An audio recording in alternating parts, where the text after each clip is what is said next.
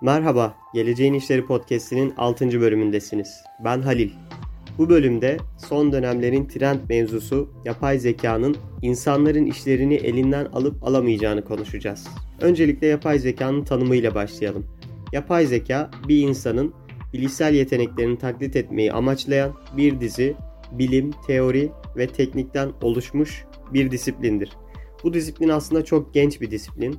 Kısaca şöyle bir tarihine bakmak gerekirse özellikle 1956 yılında John McCarthy'nin bir konferansında yapay zeka kelimesini kullanmasıyla başlamış bir süreçten bahsedebiliriz. Özellikle 2. Dünya Savaşı'nın e, bilgi işlemle bağlantılı işte bilgisayar teknolojilerinin ve e, insana devredilebilen bazı karmaşık görevleri gerçekleştirmesini sağlayacak bir takım teknolojilerin e, geliştirilmesini hızlandıran ve bunu teşvik eden bir yapısı vardı. 1940 ila 1960 arasındaki döneme baktığımızda e, teknolojik gelişmelerin ve makinelerin ve işte organik varlıklarının işleyişinin e, nasıl bir araya getirebileceği anlamında çok güçlü bir arzunun olduğunu görebilmekteyiz. Fakat o döneme dair e, yapay zeka anlamında, e, öğrenen makineler anlamında net bir üretim söz konusu değil. 1970'lerin sonuna baktığımızda ise ilk mikro işlemcilerin ortaya çıktığını görüyoruz. E, ve böylelikle yapay zekaya olan ilginin o dönemde artışa geçtiğini görmekteyiz. Ama bu, bu sistemler e, insan muhakemesinin mantıksal bir aynası olarak, olarak programlanmış e, bir takım çıkarım motorları gibi çalışıyor. Bu motor e, verileri girerek yüksek düzeyde e, uzmanlık sağlayabiliyor insanlara. Ama bu tür bilgilerin programlanması için 200 ila 300 kuralın bile bu e, çıkarım motorlarına girilmesi oldukça e, güç bir durum arz ediyor.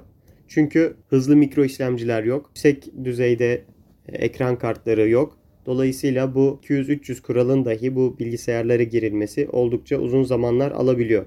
Özellikle bundan dolayı 1990'larda da yapay zeka teriminin neredeyse bir tabu haline geldiğini ve dolayısıyla daha mütevazi varyasyonlarının gelişmiş bir bilgi işlem sistemleri gibi kullanılmaya başlandığını görüyoruz. Ama 2000'li yıllara geldiğimizde büyük miktarda veriye erişim kolaylığı sağlandığı için, görüntü sınıflandırması sağlandığı için ve kendi tanıma algoritmalarını kullanabilen e, makineler ortaya çıktığı için yapay zeka çok daha hızlı bir şekilde 2000'li yıllardan sonra hızlanmaya başlıyor. 2010'lu yıllara geldiğimizde ise yapay zekanın daha hızlı bir şekilde kullanım alanlarının gelişmesi ve kendini geliştirme sürecini hızlandıran şey de e, bilgi işlem gücünün e, sınırlı bir finansal maliyetle karşılanabilir hale gelmesiydi.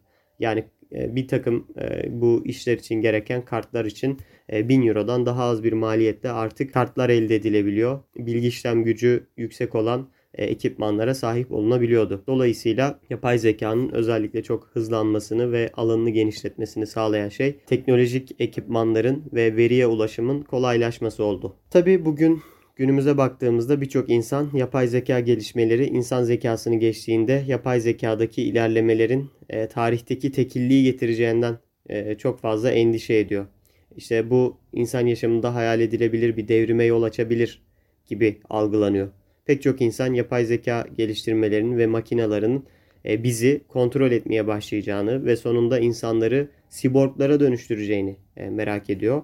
Bu sorunlar tabii kulağa oldukça mantıksız gelse de özellikle yapay zeka ve insan emeğine olan ihtiyacı e, bugün bizzat kendimizin görebildiği şekilde azaltmış olması e, bu konu hakkında biraz daha detaylıca düşünmemiz gerektiğini e, gösteriyor. Yapay zeka ilerlemelerinin insanın işinin geleceğini ve insan emeğine olan ihtiyacı etkileyeceğini dolayısıyla inkar etmemiz mümkün değil. Teknolojinin özellikle insan üzerindeki etkisi her geçen gün daha da netleşiyor.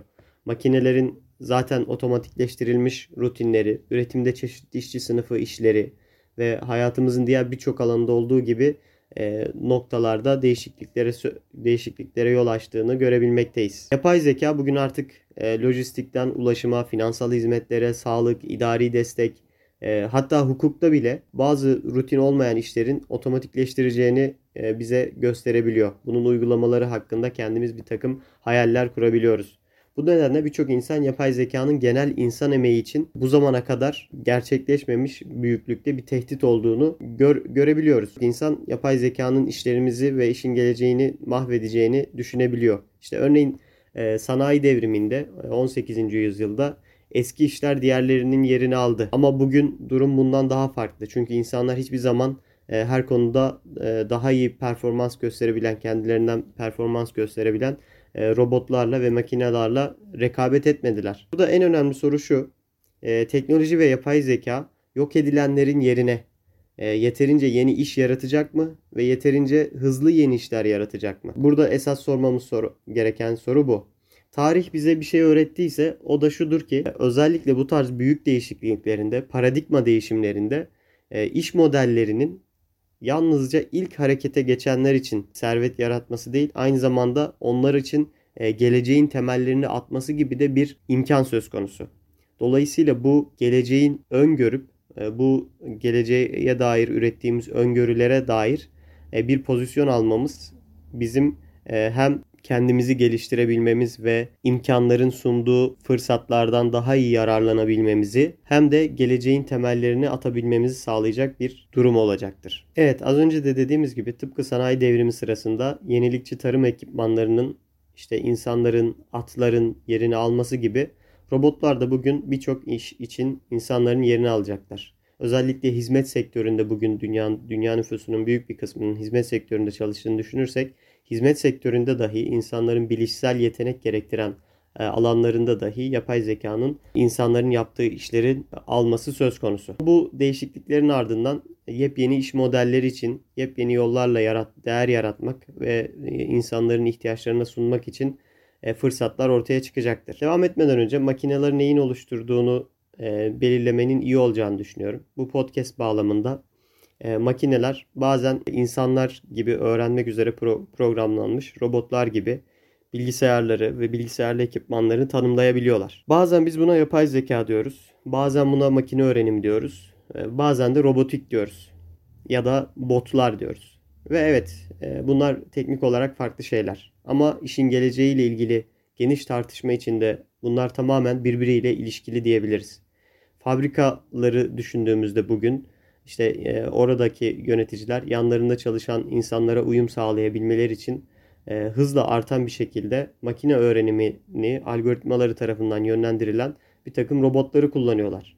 Benzer şekilde bugün yapay zeka ile çizilmiş e, bir takım tasarımlar elle çizilmiş tasarımların önüne geçebiliyor. Hatta bunları dijital kaynak koduna dönüştürmek için NFT'ler üzerinden e, dijital birçok üretilen sanat eserleri dijital platformlara aktarılmaya başlandı. 2016'da yapılan bir pazar araştırmasına göre e, araştırmayı yapan şirket Traktika, yapay zeka ürünleri ve hizmetleri için yıllık küresel gelirin 2016'da 643 milyondan 2025 yılında 36 milyar dolara yani bu süre zarfında 57 katlık bir artışa ulaşacağı tahmin ediliyor.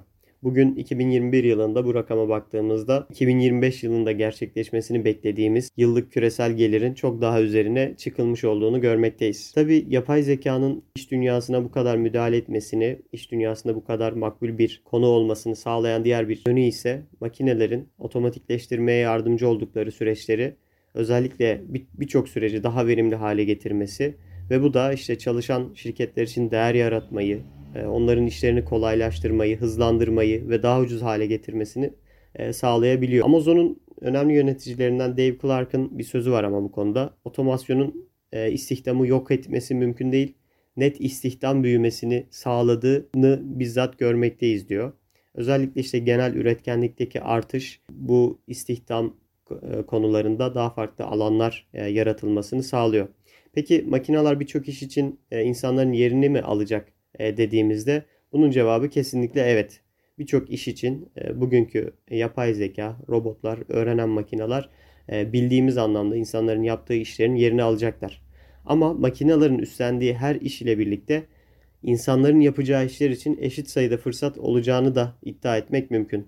Bu insan için işlerinden bazıları yaratıcı türden olabilir ya da e, insanların insanüstü akıl yürütme becerilerini geliştirmelerini de gerektirecek durumlar olabilir. Çoğu durumda insanlar makineler ve kendilerini simbiyotik ilişkiler içinde bularak en iyi yaptıkları şeyi yapmaları konusunda birbirlerine yardım edeceklerdir. İnsanlar ve makineler gelecekte mutlaka birlikte çalışabilirler ve çalışacaklar da ve bugün zaten aslında bunu da yapıyorlar. Özellikle e, teknolojinin insana dair ürettiği veriler e, ışığında e, varılacak diğer bir nokta ise şu. E, insanı meydana getiren algoritmaların e, özgür olmadığıdır. Yapay zeka bir takım e, algoritmalardan meydana geliyor ve bunlar e, özgür algoritmalar. E, bizim yani insanların tasarladığı bazı e, sistemlere uygun hareket eden ve o sistemin dışına çıkmayan bir takım algoritmalarla e, ortaya çıkmış ürünlerdir. Ama insanın e, kendi algoritmasına baktığımızda ise burada e, bunun özgür olmadığını, genler ve çevresel faktörlerle ya da rastlantısal şekilde karar alabildiğini görebiliyoruz.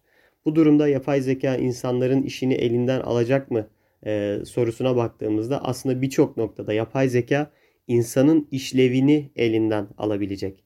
Mesela bu durumda şöyle bir soru akla gelebilir. Biz oy verirken en iyisini bilebilir miyiz? Bizi bizden daha iyi tanıyan bir yapay zekanın bir algoritma tarafından bizim adımıza hangi partiye oy verebileceğimize karar verebilmesi mümkün olacak mı? Bence olacak. Bu durumda demokrasi tehlikeye düşecek mi? Böyle bir soru ortaya çıkabilir. İlk aşamada demokrasi için büyük tehlike olarak görüyor olsak da bunu aslında yeni teknolojilerin e, nasıl demokrasi ve insanlığın hizmetine sunulabileceğini yeni teknolojiler ve insan aklı e, yeniden inşa edecektir. Şöyle ki teoride benim dışımda bir algoritmanın e, beni benden iyi bilmesi mümkün. Bedenimi ve beynimi denetleyen algoritma ne hissettiğimi ve ne, ne istediğimi de benden daha iyi bilir. Bu durumda da hangi adaya oy vereceğimi de bana söylemesinde herhangi bir sakınca zaten yok. Çünkü insanlar kendi anlatıcı benliklerinin, kendi hikaye uyduran e, benliklerinin yarattığı hikayelerle e, yönlendirilen otonom varlıklar e, oluyorlar. Ama bunun ötesine çıkarak e, devasa bir küresel ağın e, parçaları haline de dönüşebilirler. Beni daha iyi tanıyabilen bir sistem ortaya çıktığında e, otoriteyi hala kendi anlatıcı benliğimin eline bırakmak çok da mantıklı olmayacak zaten. E, bu büyük değişim içinde e, insanın oyunda kalabilmesinin zihinlerinin sürümünü yükseltmesiyle e, mümkün olacağını görüyoruz. İnsanın kendi zihninin sürümünü yükseltmesi ise özellikle sürekli değişen e, iş dünyasının ve dünyanın ihtiyaçlarını iyi analiz etmek ve bu ihtiyaçlara yönelik kendini geliştirebilmek, e, gelişmelerin farkında olmak ve buna yönelik ve buna yönelik bazı e, farklılıklar yaparak hayatında bu sisteme adapte olmasıyla mümkün olacak. Bugün veriyi elinde tutan seçim de kazanabiliyor. Beyzbol müsabakası da kazanabiliyor. Ama burada soracağımız soru ise şu e, gittikçe derinleşen bu veri bilimlerinin e, insanlığı dönüştürmesi sonucundaki e, son çıktısı ne olacak? Bunu açıkçası e, her birimiz merak ediyoruz. Bugün sizlerle genel olarak yapay zekanın tarihinden, tanımından ve yapay zekanın işlerimizi elimizden alıp alamayacağından konuştuk. Ee, Geleceğin İşleri Podcast'inin 6. E, bölümünden Halil ben. Kendinize çok iyi bakın. Görüşmek üzere.